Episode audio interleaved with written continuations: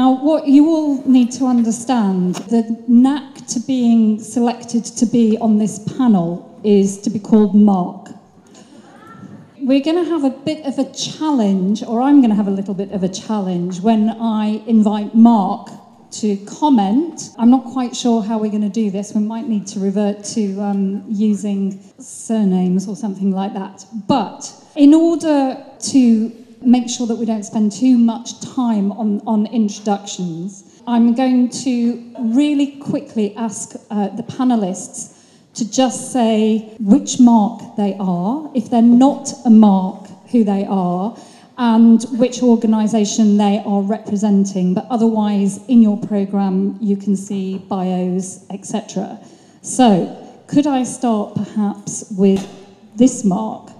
I'm Mark Campbell from NICE. I'm responsible for our non-drug evaluation programs. Hello, I'm Mark Kelsey, uh, GP and uh, Clinical Chair of Southampton CCG. I'm uh, Colin Espie, another Scottish voice. So I'm not the voice of the prof in Sleepio, but I'm co-founder of Big Health. Hi, I'm Martin Cowie. I'm Professor of Cardiology at Imperial. Done a lot of work in remote monitoring of patients, doing randomized trials, dare I say it, for the last 15 years. I also am a practicing clinician and lead the digital health initiative of NICE. So I'm very interested in getting a feel for where you think this should go. But I won't officially be answering questions on NICE's position. Uh, I'm going to be Mordechai today, so I'm going to choose my Jewish name, if that's okay. So you don't need to call me Mark if you can pronounce Mordechai. I know you English people have a problem with. if you could say Loch, I'd be interested. Uh, I'm here, I'm a non practicing clinician. I gave up a long time ago, given we keep doing two patients and not with them. So it's nice to hear that we are doing that today. And I'm wearing my hat ha, ha, ha, uh, for Diabetes UK as their Northwest Service Champion in England, not in Scotland. Thank you. I'm neither a mark nor a man. So um, I'm Indra. I think I spoke earlier for those of you who heard, but I work as a clinical lead in NHS England. That's lovely. Thank you very much to all of you. Now, um, if this works effectively, um, I'd like you to think of me as the Mishal Husain in the uh, studio who's going to be fielding the questions. And hopefully, out there somewhere, we have another Mark who's going to be um, the John Simpson, who's going to be the roving reporter and, and picking on people to ask questions. Uh, in typical uh, style of question time, we do have one or two people who have already been thinking about things that they would like to ask you. Um, and we're going to be doing that under a set of themes which you have all been discussing um, over the last 25 minutes.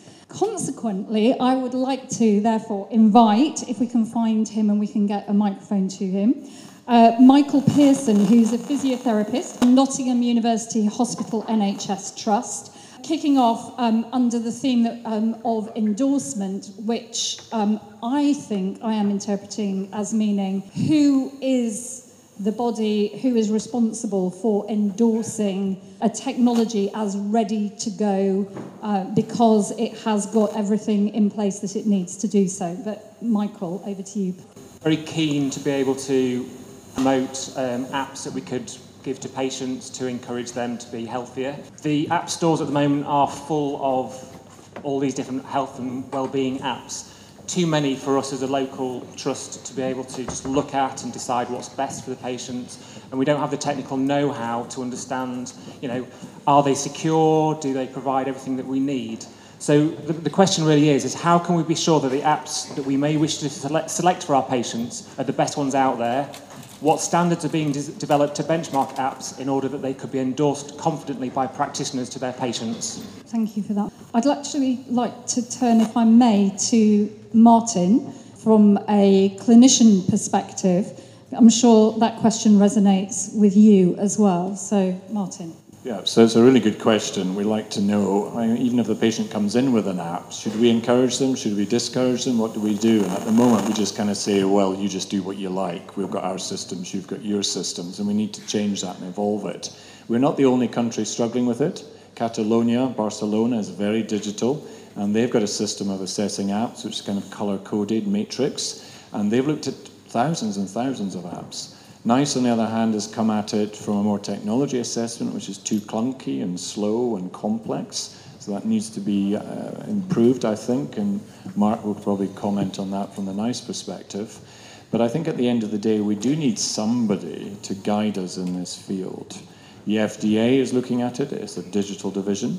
Some professional organizations like Diabetes UK, American Heart Association, it's the professionals that actually use their members to grade apps. And I often wonder if, you know, what's that travel site that you actually get scores for hotels? Can't remember the name of that. But TripAdvisor.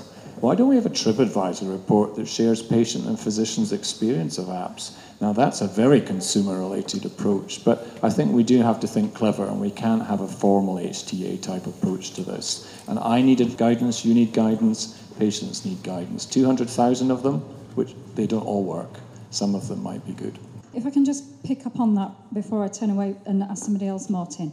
I was earlier on having um, a bit of a heated debate with another clinical colleague um, in the room who said, I am the clinical expert. I wish to do no harm to my patients, so I should be in a position that I can use my judgment.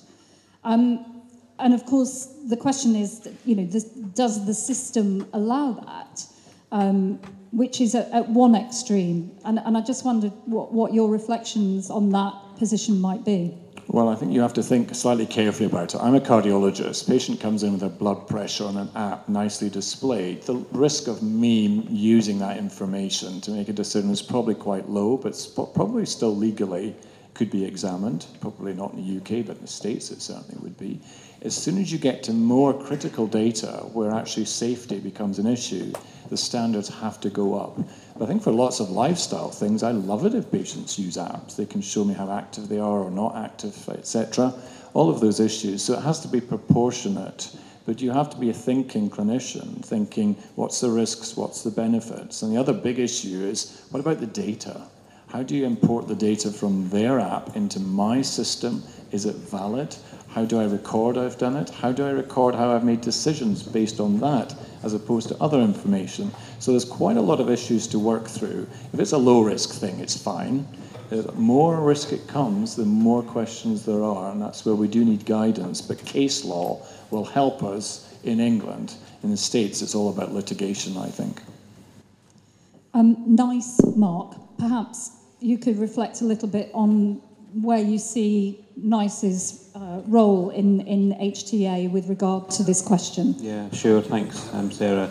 So there has been um, an app sort of evaluation pathway um, as a sort of strategic ambition between and involving all of the sort of national system partners. So um, not led by NICE, but involving NICE, but led by NHS England, NHS Digital, um, involving the um, regulators, Public Health England, and, and that ambition started back when there was a thing called, if people remember this, the National Information Board, and I think it was part of a strategy called Paperless 2020, but um, don't quote me.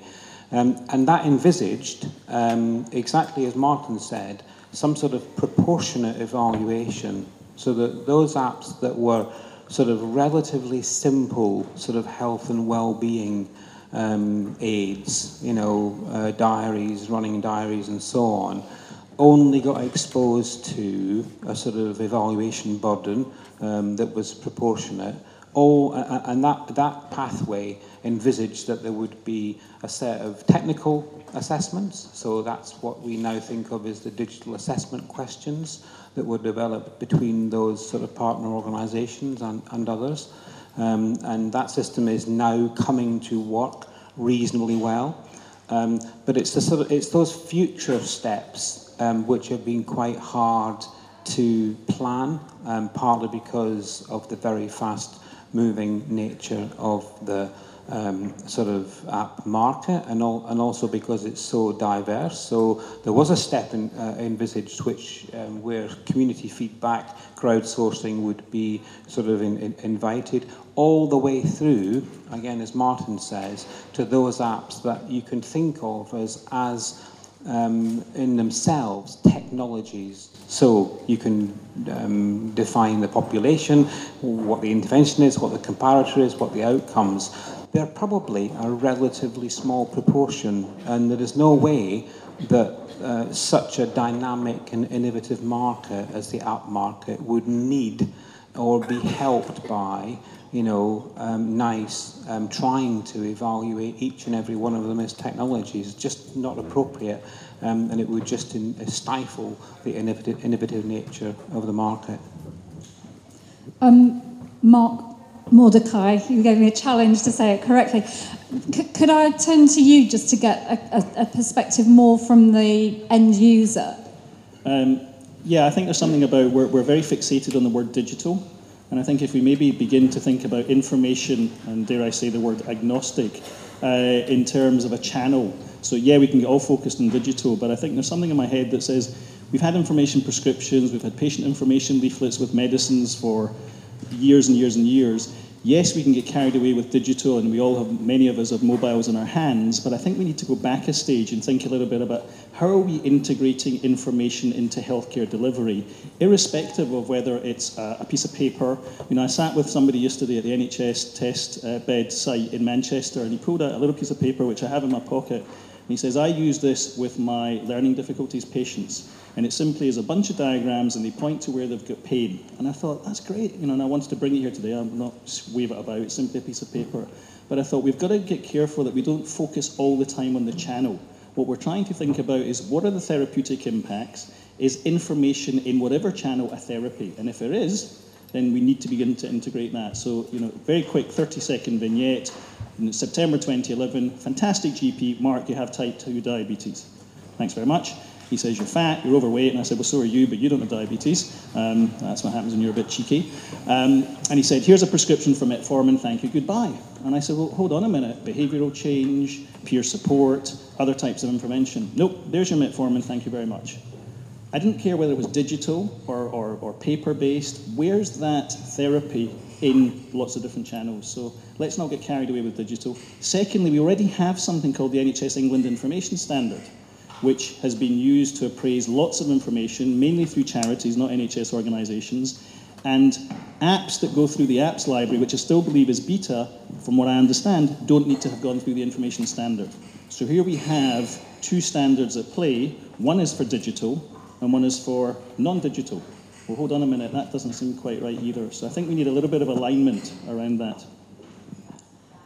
Perhaps we can come back to that. Um, I think um, to continue the discussion, um, Mark, on the floor, can I invite you to, to take a couple of further questions on the theme of endorsement? This is great. I'm really excited about this. I'm going to be able to say, and back to the studio. But, uh, okay, who'd like to make an observation or indeed ask a question on the subject of endorsement?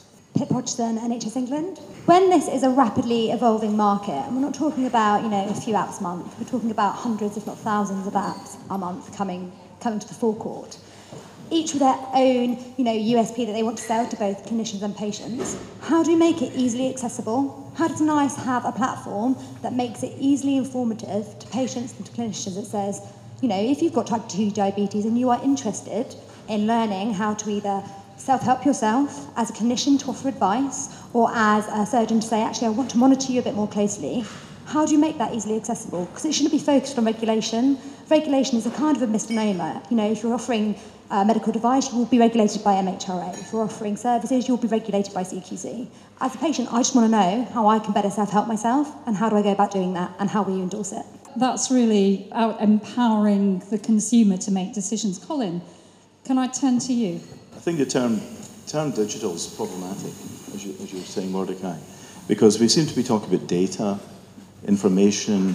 We seem to be talking about um, looking after yourself at some level, well-being, things that aren't do, going to do any harm. You know, the focus I want to bring, and I'm also a clinician, the focus I want to bring is about treating people with problems. What should be paid for in the NHS? What is something you'd be happy that your mum or your daughter or your, your best friend got and, and could be sure this is actually really going to help them? The pharma industry doesn't just make pills. They're, they're, they're a healthcare industry.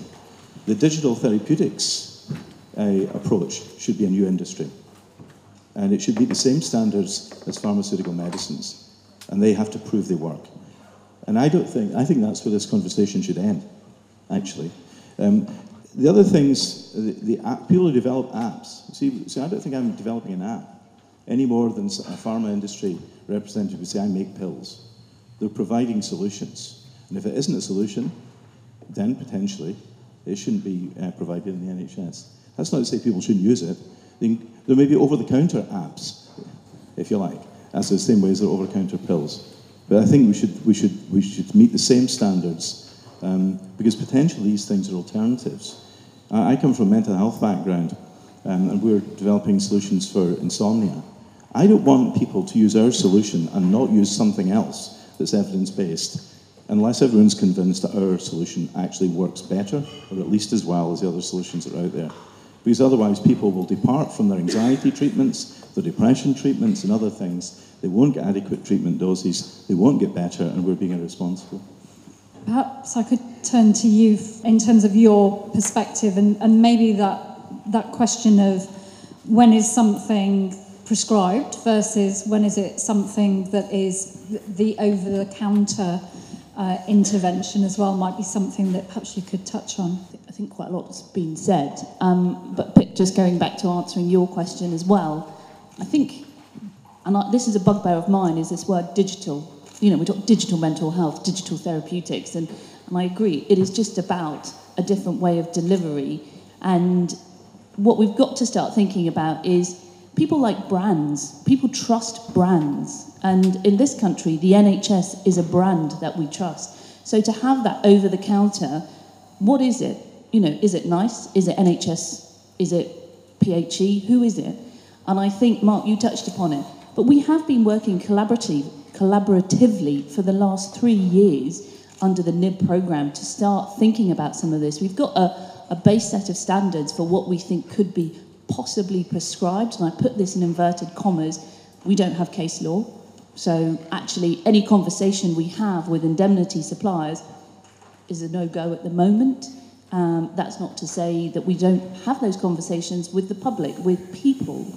And we're all people. So let's have those conversations. I mean, Mark, you said it yourself. And then I think we can get to the stage and I also go back, and, and I regret sometimes being a doctor because I wanted to be a chemist, um, but my dad said, no, doctor, very good. Um, so if you think about the law of entropy, and I wonder whether at this stage we're trying a little bit too hard to put everything into order because we've got a world of drugs, of known therapies which are ordered.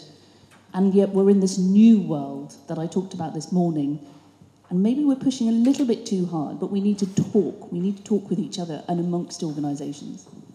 Martin, I think you had some reflections on this. Yeah, I think for the first time it's a kind of real democratisation of healthcare because in the past, healthcare and usually the doctors controlled the powerful interventions and you had to use them as a gateway to get to them, almost earn your intervention. Now people are coming along and industry can provide them with tools which they can use as consumers or just people um, doing that. And what healthcare struggles with is when does the actual intervention become something that the risk benefit requires a little bit more expert input?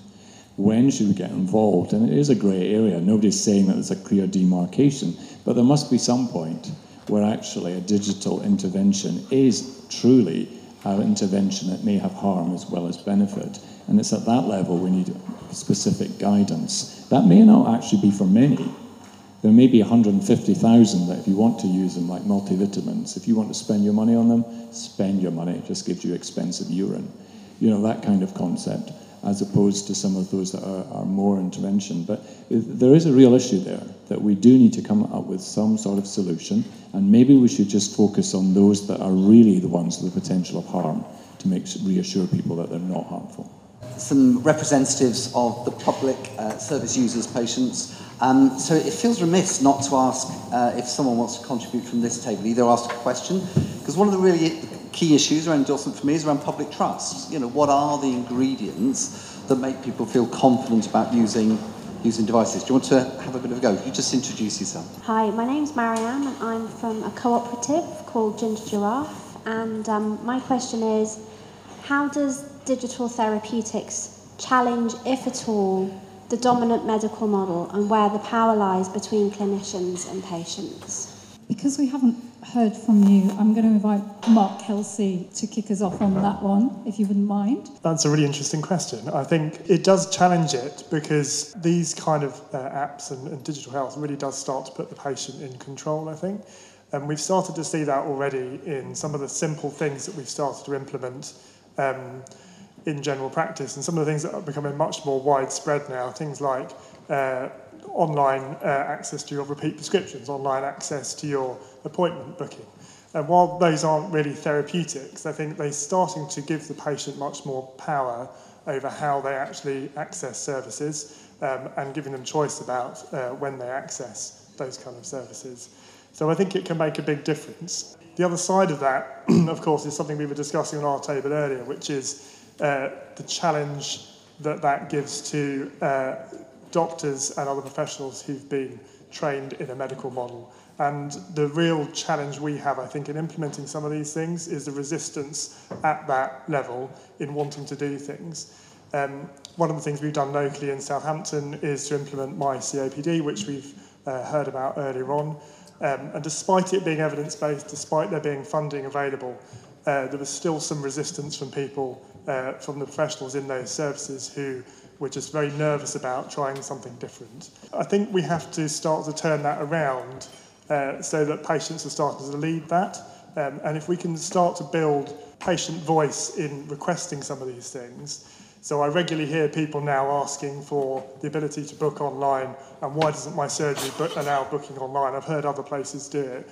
Why, you know, how do we start to build that patient voice so that patients are asking for some of these services? And when a patient's diagnosed with COPD, that they ask for an online app that they can use to do their pulmonary rehab. That's the way we need to turn it around. Mark Duman, do you have a comment on that? Yeah, um, I feel a bit of a rogue up here because, um, according to at least my HbA1c, I've reversed my diabetes. So, um, and actually, it's not supposed to be reversed diabetes UK. I have to say I'm in remission, but I don't like that scientific term.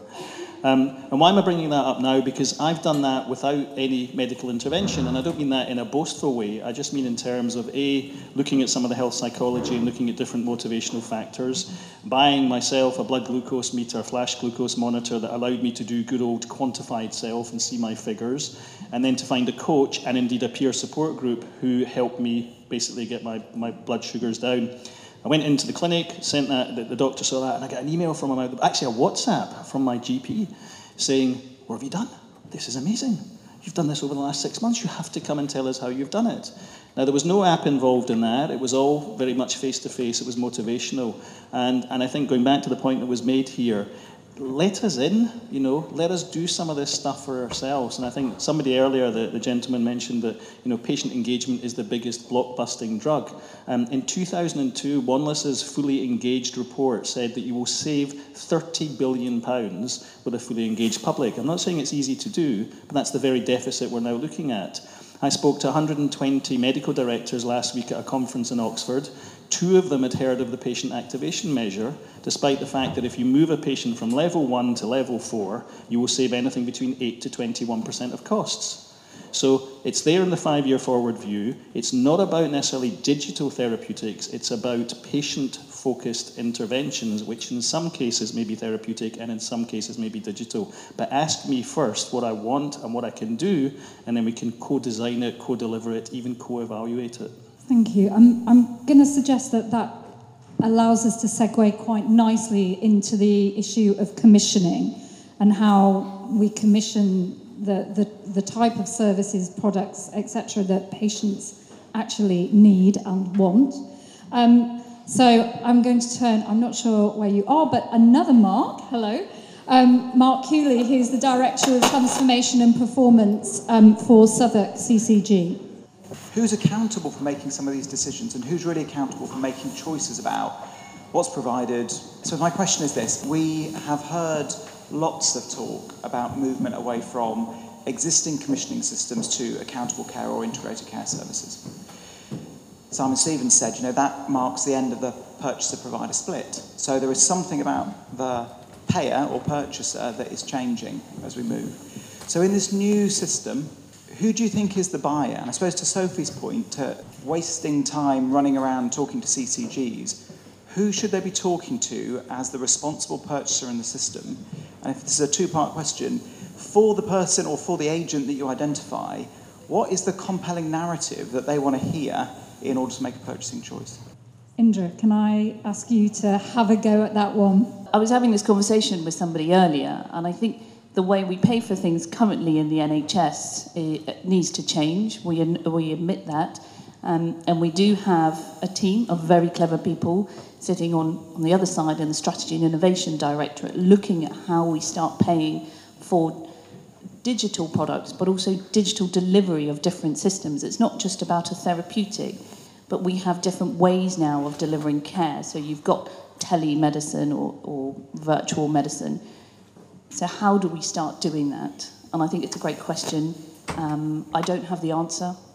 Martin. I'm going to sidestep the issue slightly, but just two anecdotes about my experience of introducing remote monitoring, remote consultation, etc. One, I had to present to a big board of the great and the good about the idea and what I wanted to do.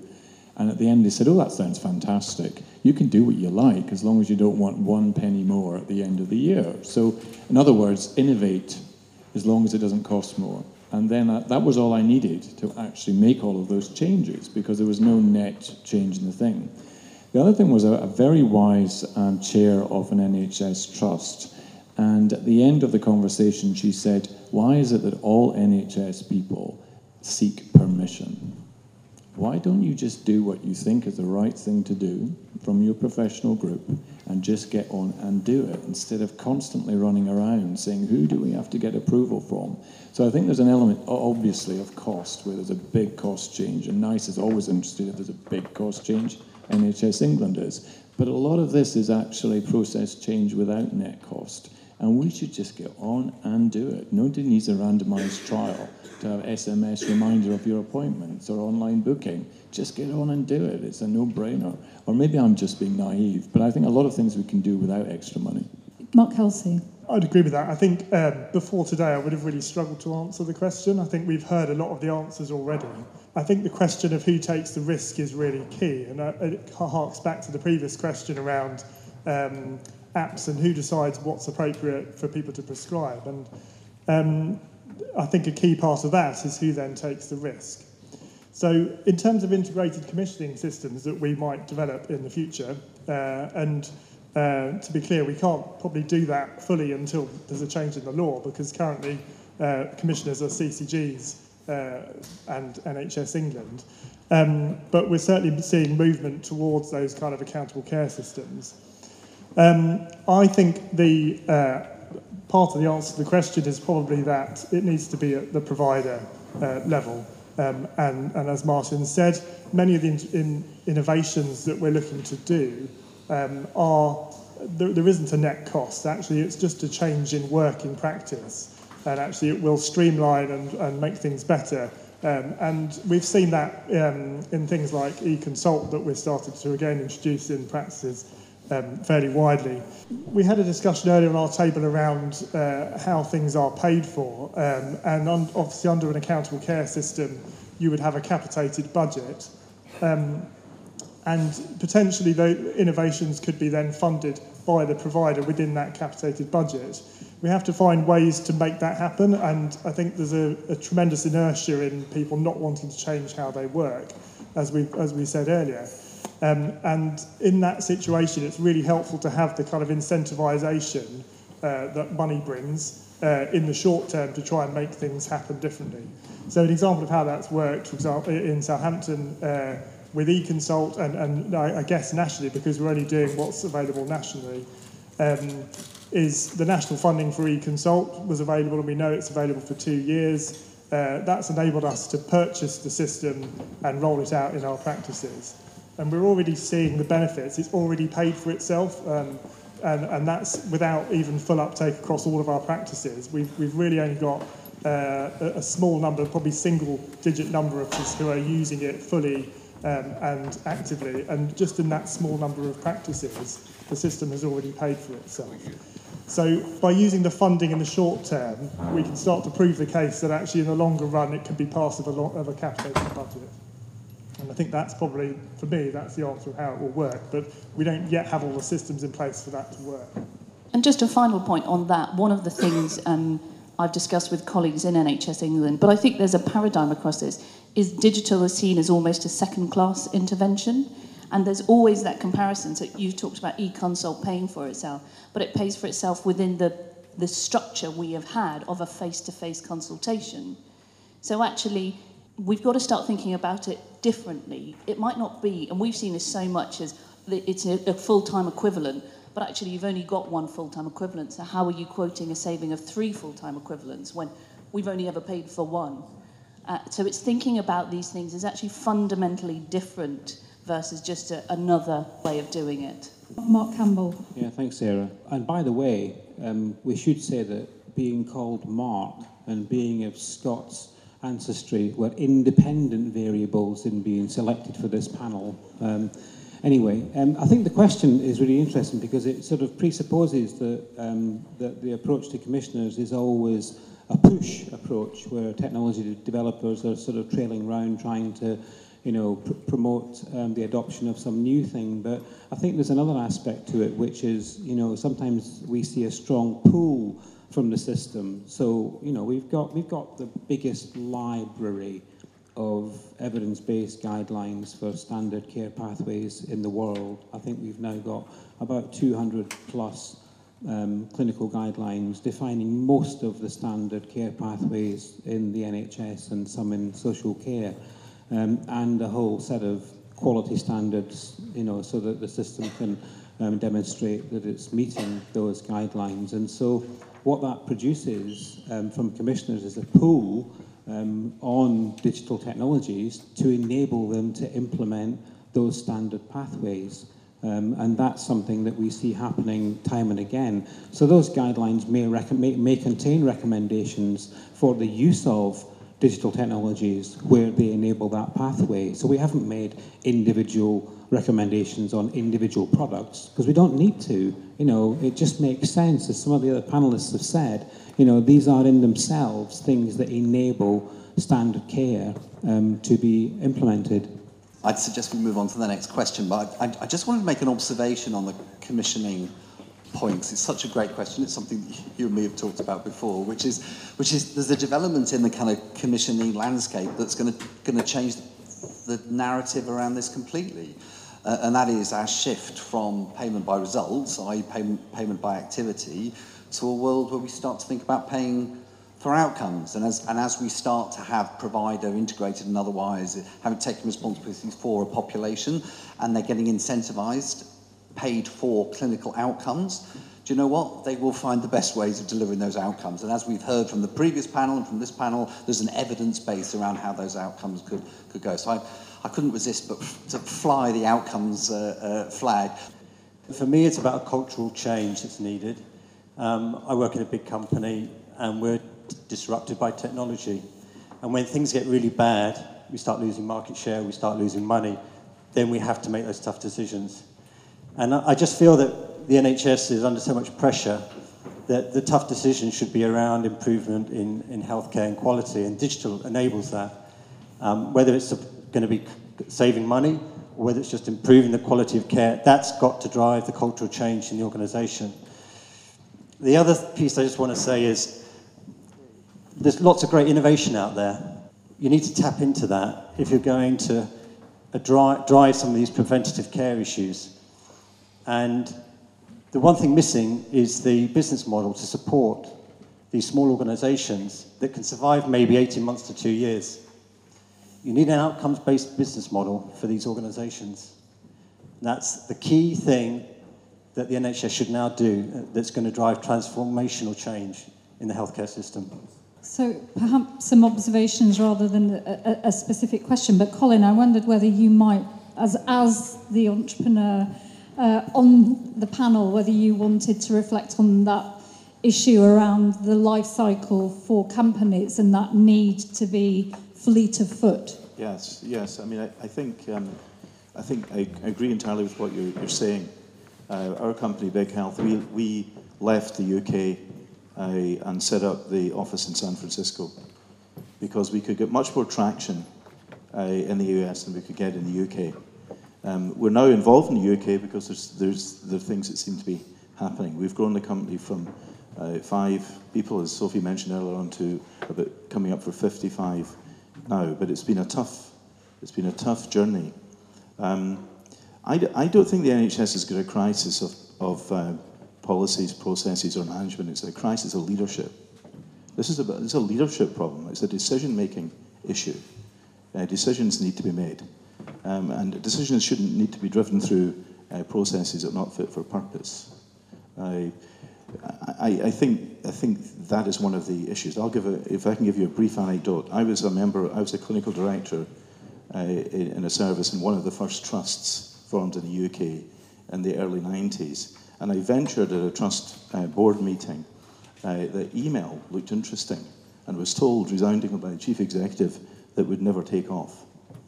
Um, I, it is up to the industry, I think, to lead this. It won't be led by the NHS alone. It's got to be led by industry to, to be disrupt, disruptive enough to help create these uh, changes. What the NHS can do is support industry in being able to make those uh, changes and not allowing so many uh, green shoots simply to, to die uh, without being tended. I agree totally with what you're saying. Can I just say, just from a medical point of view, we like innovation. We like change. I'm a cardiologist. We've innovated massively in how we treat heart disease, and there's a huge benefit of outcome. So don't get the message that medical people or healthcare people don't like innovation. I think it is about the structures round about them that make it difficult to innovate, and they try hard. And but as soon as they stick their head above the parapet, it's quite difficult. So the innovation happens almost underneath the surface rather than being driven centrally. But we love it. And, and to pick up on your point, absolutely delighted if an individual with a condition doesn't need our input because they're so good at self management. That is success for us too. So I think we're all saying the same thing. It's about getting the model for speeding up this process, but only for innovation that works. Innovation by itself is not valuable we want to see where it is valuable. And just to be a wee bit challenging, so you, would you be happy if you know Tal Golesworthy and other people who, for example, built their own aorta using computer-assisted design with cardiologists, put cardiologists out of jobs, or any clinicians? Because what I'm hearing here is we need good old cash-releasing benefits. So we need to begin to say, it's not about more medicine and more medics, despite my daughter going into medicine. It's about less medicine and more citizen. Um, so where do we get those cash releasing benefits? Where can e-consult and digital health or paper-based healthcare begin to reduce that demand? Because we don't have a burning platform. There's no platform. It's burnt. It's gone. Um, so I think that's what we need to be speaking about. And I'm not quite seeing that yet in tariff and even outcomes-based healthcare. Um, we need to, I think, move into that area of not just looking at my past medical history and my current medication, but asking me as part of my GP registration, Mark, what are your health beliefs? What are your medicines beliefs? What's your level of health literacy and what's your level of digital literacy as well? Then we can begin to tailor, if appropriate, particular interventions, or indeed, in some cases, all cases, most cases, let you do it yourself. Thank you. Um, I'm going to turn to a, a, different subject. I'm not sure, given what we've just been discussing, it necessarily segues nicely from, from the themes that we've just been covering, but perhaps it might act to um, change the focus a little bit, which is to look at the issue of prescribing. Um, and I think we have Tanya Kerno in the audience somewhere. Hello. Beautifully positioned next to Mark. So, Tanya. I'm with Healthwatch, and I'm a representative from Healthwatch Central West London, which covers eight CCGs and a population of just over a million and a half people. Um, so collectively, our question is, commissioners require a strong evidence-based and usually follow NICE guidance. Uh, this takes time. Software evolves more quickly than medication and new apps will constantly be emerging, which is what we've been discussing. If a patient comes to rely heavily on an app and it fails, how will they be supported? How will the use of digital therapies be monitored to ensure that patients receive adequate supervision by an appropriate medical or health professional? And how is harm assessed? Thank you for the seven questions that I think were embedded into that one. So um, I'm, I'm going to start, I think, if I may, Martin, from a clinician perspective, this question of harm Yeah, so that's the real fear that we have. So I can't see it. That's the real fear that we have. We don't really mind wearing a Fitbit and doing what you like with the Fitbit. The evidence is actually it doesn't help you lose weight at all. But that's fine. It's such a low risk thing. We're okay. It's that, exactly that nightmare scenario where it seems on the surface to be a good thing. It should be associated with good outcome, but it's not. And then it gets unpicked as to where did it go wrong, who's responsible, and then legally, of course, as I mentioned, case law as to who can be blamed for this breakdown in good care. Hasn't happened so far, as far as I'm aware, in UK medicine. So it's uncharted territory, but that's what makes physicians fearful of prescribing an app, of getting involved with that, or even importing data for the very kind of more severe conditions where actually it could be life threatening. The one caveat to that is that diabetes, which we've been hearing about, is um, patients themselves adjusting one of the most highly potentially toxic drugs, insulin, um, themselves. And it doesn't seem to be associated with mass suicide or deaths on the streets. So I think sometimes it's overplayed the risk, but because we're in new territory, that's why conservative physicians don't move into the area. As to persuading a commissioner, all of those questions that if you can't ask them is a good excuse not to commission. So that's the thing that we do need to move forward on. I use apps a lot with my patients. Uh, they have heart failure, a very complex cardiac problem.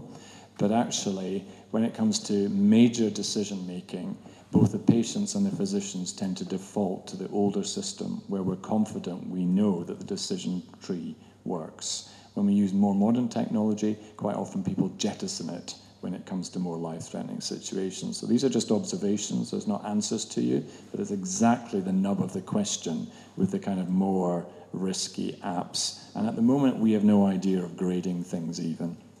Perhaps, um, Mark Kelsey, I can turn to you, and then maybe Colin, it would be great to get your reflections on this as somebody who must be um, living this and thinking this through on a daily basis. Um, this, this feels to me like uh, there's a parallel with, with medicines and pharmaceuticals, and, and what we're talking about is, is essentially post marketing surveillance. So um, there's a huge potential, I think, with apps that actually this will be much easier to monitor these kind of things and to pick them up because we'll have access to the users, we'll know who's using an app through the technology, we'll be able to gather feedback from patients on, on how that's going and how that's working. I think when things fail, we'll probably revert back to what we've always done, which is you'll end up having a face-to-face conversation with the GP or the specialist, and then we'll find another way to manage it. Um, and as a, a, a pragmatic person, as a GP, I think that's probably what I would want to do as a GP. I'd want to know that there was that fallback mechanism that we would we could revert to. Um, I think there's another parallel with medicines, and, and we we already have uh, issues with medicines with supply uh, and that sort of thing. So if an, if an app uh, company, for example, was to go bust uh, and therefore an app's no longer available, uh, we, we might have an issue there. And, and we find ways to manage those kind of things. And I think we would expect probably that there will be some market response to that and there will be other, other competitors available who might respond and, and fill a gap. And, and that may well happen as well with, uh, in terms of quality and improving quality uh, because apps that aren't of high quality will hopefully, through the market process, die off, and we'll see better apps uh, being developed to replace them.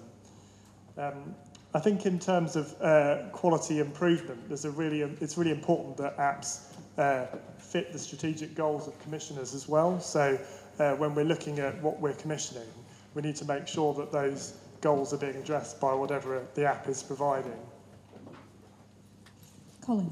Yeah, thank you. It's really, I think, a very important uh, question. Thanks for raising that. Um, I'm going to stick to my thesis that we're talking about digital therapeutics, uh, digital medicine.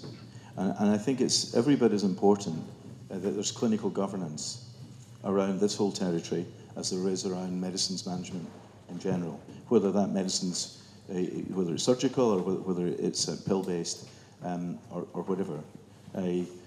I don't think, um, you know, I'm not particularly keen on, on the idea of, of, this being a discussion about apps.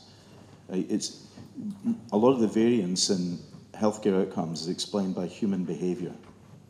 We're actually trying to help people um, take responsibility um, for their own health, but give people tools that actually work. It's irresponsible to give people who want to take responsibility for their health tools that we don't know if, if they work. And it's certainly not responsible to pay for those. Um, the question over here earlier on was about who pays for this. We pay for this. It's not commissioners that pay for this. We pay for this. Citizens pay for this. And they, and they should expect it, that they will be properly governed. And I think also this industry, this new industry, this digital industry, if you like, um, uh, should be part of uh, the healthcare system, become integrated into it, just in the same way as medicines already integrated into it. It's a partnership between pharmaceuticals and other forms of industry and healthcare to provide. Um, I'm not so sure the NHS should be bothered about creating all this. Um, I'm not sure they've necessarily got the skill set to do this. Um, I think there's a need to, for a partnership to develop, and that cl- the clinical governance aspect of that that you've been raising is very, very important. Um, it shouldn't it shouldn't be taken at all lightly. Mark Campbell.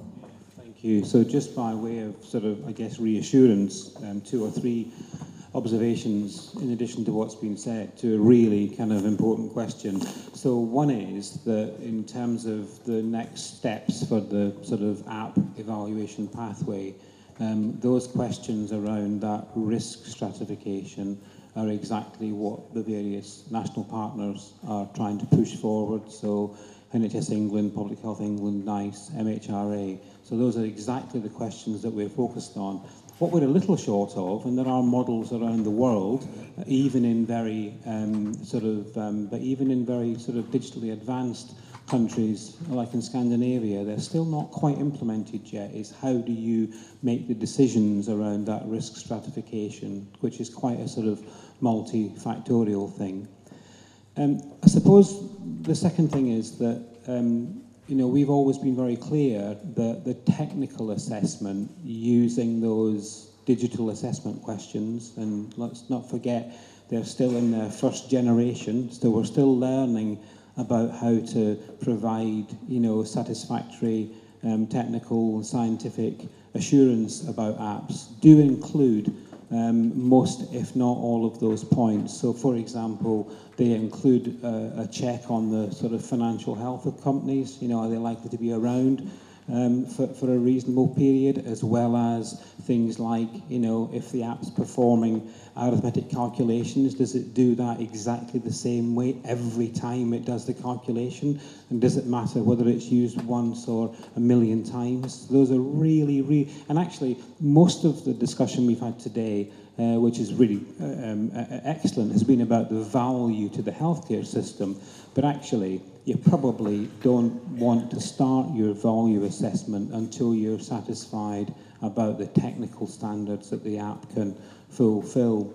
Um, and the third thing is, um, I don't think we've got a um, representative from the regulator today, so we're not a regulator, so some people think we are, but um, the MHRA's input is very relevant to this. So we are seeing the introduction now of a new set of medical device uh, regulations. Uh, those include enhanced and additional um, provision for regulating uh, medical software, which of course isn't new. Apps are just the latest generation of medical software that we've had for sort of decades, and they will see um, the um, uh, level of regulation, the burden of regulation increased for those apps that pose the highest risk to patients. So they will be required um, to have additional evidence uh, around their clinical safety before they're allowed to be placed on the market when those regulations are fully um, implemented. I'm, I'm conscious that we don't have very much time left, so I'm going to turn to the final theme that was being discussed around the room, which is the issue of pricing. Um, and somewhere we have John, thank you, John Grumitt, who's the CEO of Changing Health. Um, can I turn to you, John? John Grumitt, uh, I've lived with diabetes for 30 years. I'm Vice President of Diabetes UK, and I'm also led a spin out from Newcastle University about 18 months ago called Changing Health. We're in an environment where at the moment we have new drugs coming to market at about 80 quid a month or 1,000 pounds a year. And once that price structure and authorization has been put out there, they're prescribed at scale, mass scale, nationally. Yet we have evidence based tools, be they digital or otherwise, that can improve outcomes better than those products at about a tenth of the price. So, my question to you is Is price a relevant criteria for decision making? And if so, how should it be set and who decides what it should be?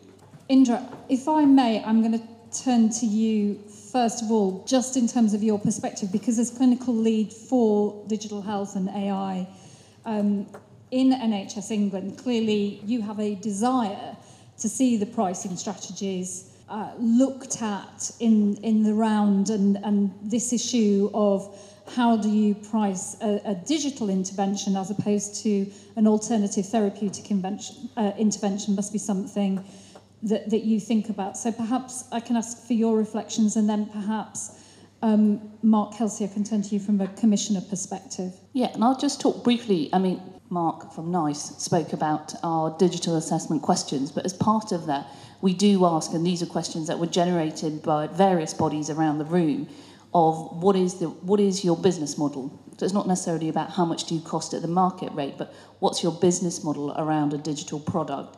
And and it goes back to the point I made earlier. Quite a lot of companies give the equivalent, or they say we would price ourselves as a, as a replacement of this. So I take one product, I won't name it for various reasons, but it's um, it's a self-test INR monitor, and they've priced it at the rate it costs for a nurse to take your blood.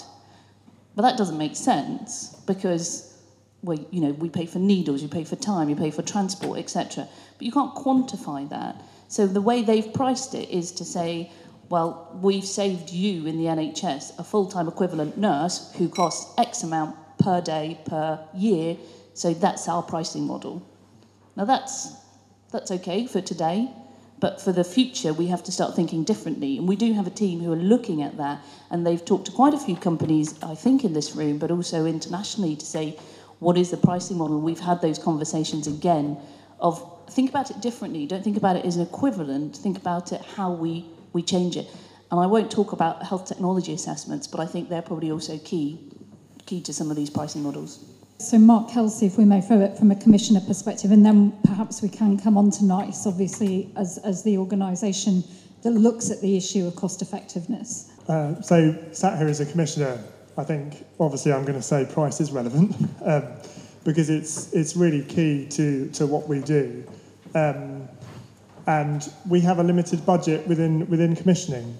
Um, I think I have struggled in the past with uh, seeing innovations and how they're priced to, to truly be able to compare one with another. So very often things are not priced in a way that allows us to compare with the cost of a drug or a prescription. And I think the example of the INR monitoring is, is good because it does illustrate the, the complexity of some of the things that we're actually commissioning and, and paying for. Um, so it's really difficult. I, I, don't, I don't think I really have an answer as to, to how we ensure that we are happy to pay for them for some of these things beyond going back to some of the things we've already said around evidence. And I think if we can be much better about having the evidence behind the interventions and being clear that um, by paying for something, whatever the cost is and however the, whatever the pricing model is, uh, if we are paying for something that it is going to definitely have a benefit, or we can say with some level of certainty that it will probably have a benefit. Um, and that, for me as a commissioner, is what we would tend to look at. So it's not so much the absolute cost, um, it's whether we've got evidence that it will, will provide a benefit to the patient and will be at least uh, uh, equivalent in cost terms. Um, so I think having clear evidence, and I think where I've struggled in the past with uh, looking at some of these innovations, it's been more that we haven't got the evidence that even if the price is equivalent, that we are actually going to save that money on the other side. Um, and that, that for me is a difficult bit. It goes back to that that evidence. And the other thing, uh, just to say, I think uh, one of the thing that le- that drives us most in the CCG, certainly where I am, and I can't speak for other CCGs, is the quality improvement. It's not all about the cost. Um, all of the things we look at are driven by trying to improve quality in our services. So um, uh, if we can uh, if we can marry up that quality improvement with, with the cost, then it makes it much easier for us to, to make a decision about it. And, and again, that comes down to the evidence, I think. Mark. Yeah, thank you. Um, so it's an interesting, interesting example, actually, that um, the panel's raised. So we have recommended um, some of the technologies used for self-testing of INR in our diagnostics guidance a few years ago, actually, um, on the basis that it was, uh, after evaluation, it was found to be clinically and cost effective. Cost effective in this case meaning, meaning that the additional quality of life benefits um, uh, were uh, offset or were greater than the additional cost that the te technology introduced. Um, so not, not a cost-saving technology, but a cost-effective technology. Um, and I suppose there's a sort of question underneath the question, which is should digital always be sort of cost-saving? Um, and I think the comparison with medicines is quite a, a tricky and quite a risky one, actually, because it's very, very unusual um, that new medicines ever claim, claim to be cost-saving. They always incur additional cost, and the argument is that the additional benefit is greater than the additional cost, and that's the basis for most of our technology appraisal guidance.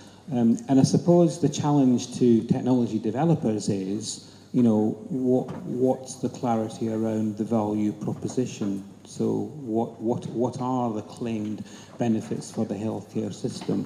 And if there is an upfront investment, um, and it, seem, it seems unlikely that you'd have a national reference pricing system as for medicines for digital it's just too big and too diverse then so you'll then have a list price and then you'll have some sort of street street price uh, and, and and the test becomes what are the claimed system benefits and are they enough to offset are the savings downstream enough to offset the additional cost of the upfront investment and that's a pretty standard economic, economic evaluation that's applied in our methods, you know, most, most of the time.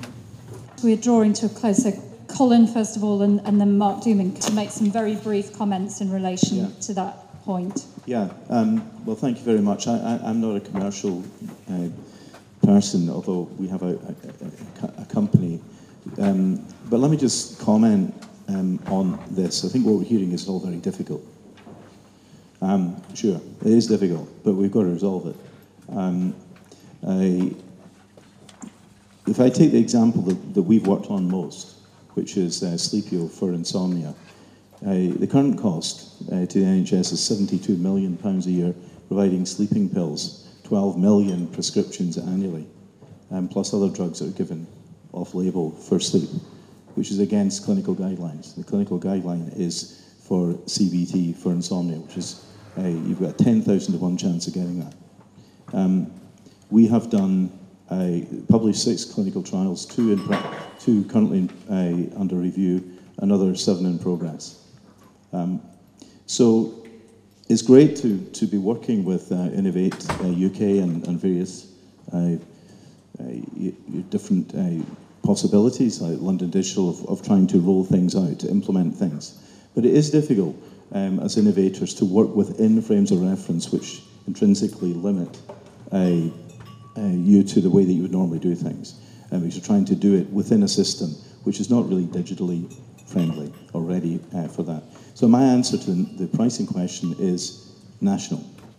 Top down, national pricing, not negotiating with every CCG. Why would they have a different point of view? Something far wrong um, if, if different commissioning groups have a different point of view in something review evidence differently. National pricing, that's what happens for other forms of medicine. I don't think digital medicine should be different. Uh, very quick things. Number one, can we learn from other industries? In healthcare, we tend to stay siloed and, and think, you know, digital has happened elsewhere. Number two, on the train down here, um, I was reading an article where Vertex Pharmaceuticals are debating the price of a, car, uh, a cystic fibrosis drug with NHS England and others at the moment, um, and they're turning around. I think I don't understand the whole story and saying it cost a lot of R&D. And my colleague from IBM Watson Health, who very kindly bought me the coffee I'm drinking, said to me, Why do people think that software development doesn't cost money? So I think something that also needs to come into the pricing thing is how much did it cost to do the R&D? Thank you for that. Um, sadly, I need to draw this to a close. We could have continued this discussion around pricing and move into, into value. I think one of the really interesting takeaways for me is, and I think something that has run through the discussion has been the issue of risk and stratification of risk, um, which is a very important takeaway from the discussion this afternoon. Um, thank you very much to my esteemed panel. I, I hope you feel that you had full opportunity to cover the questions. Thank you all for your uh, interesting questions and prompts for the discussion.